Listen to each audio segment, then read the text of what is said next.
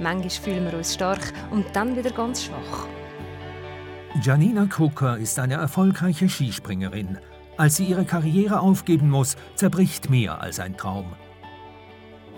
Max Hartmann kämpft mit Depressionen. Die Ursachen reichen bis in seine Vergangenheit zurück.